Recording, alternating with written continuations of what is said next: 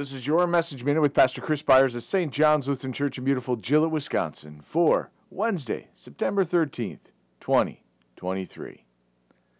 And you, who once were alienated and hostile in mind, doing evil deeds, he has now reconciled in his body of flesh by his death, in order to present you holy and blameless and above reproach before him.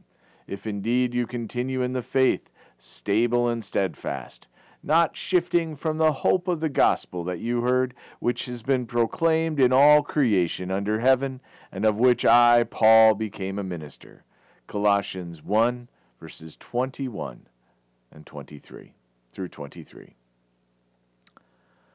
When caught up in the ways of the world, our minds are different, and we see God less as a comfort and more as a threat. The people of God become persecutors, and the calling of God becomes rigid and unyielding. Hearts become embittered and find no grace in God, just as there is no grace that is found in the world. Minds become closed off to the Word, and the gospel is a threat. In Christ, however, we can find change in the most hardened heart. When the Holy Spirit moves and the truth of our Lord sinks in, a heart of stone becomes a heart of flesh. The world doesn't want the gospel to be heard, and for anyone to come to know the saving hope of God. As a people become more rebellious against God, the virtues of the Christian faith become evil, and the things that are against God are celebrated and admired.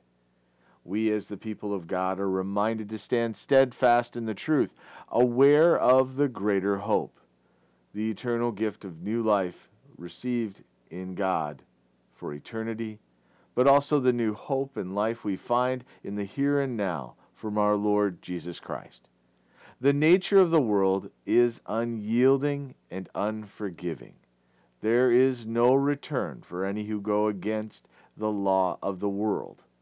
The labels and the narrative are never removed. Yet in Christ, there is newness of life always before us who believe and trust in him. We are not to change the gospel to bring comfort to the world, but we are called to bring change into the world through the gospel, so that all the world will know the peace and comfort that comes from Christ, our Lord. Let us pray. We thank you, our Heavenly Father, through Jesus Christ, your dear Son, that you have kept us this night from all harm and danger, and we ask you to protect us this day also from sin and every evil, that in all we do today we may please you.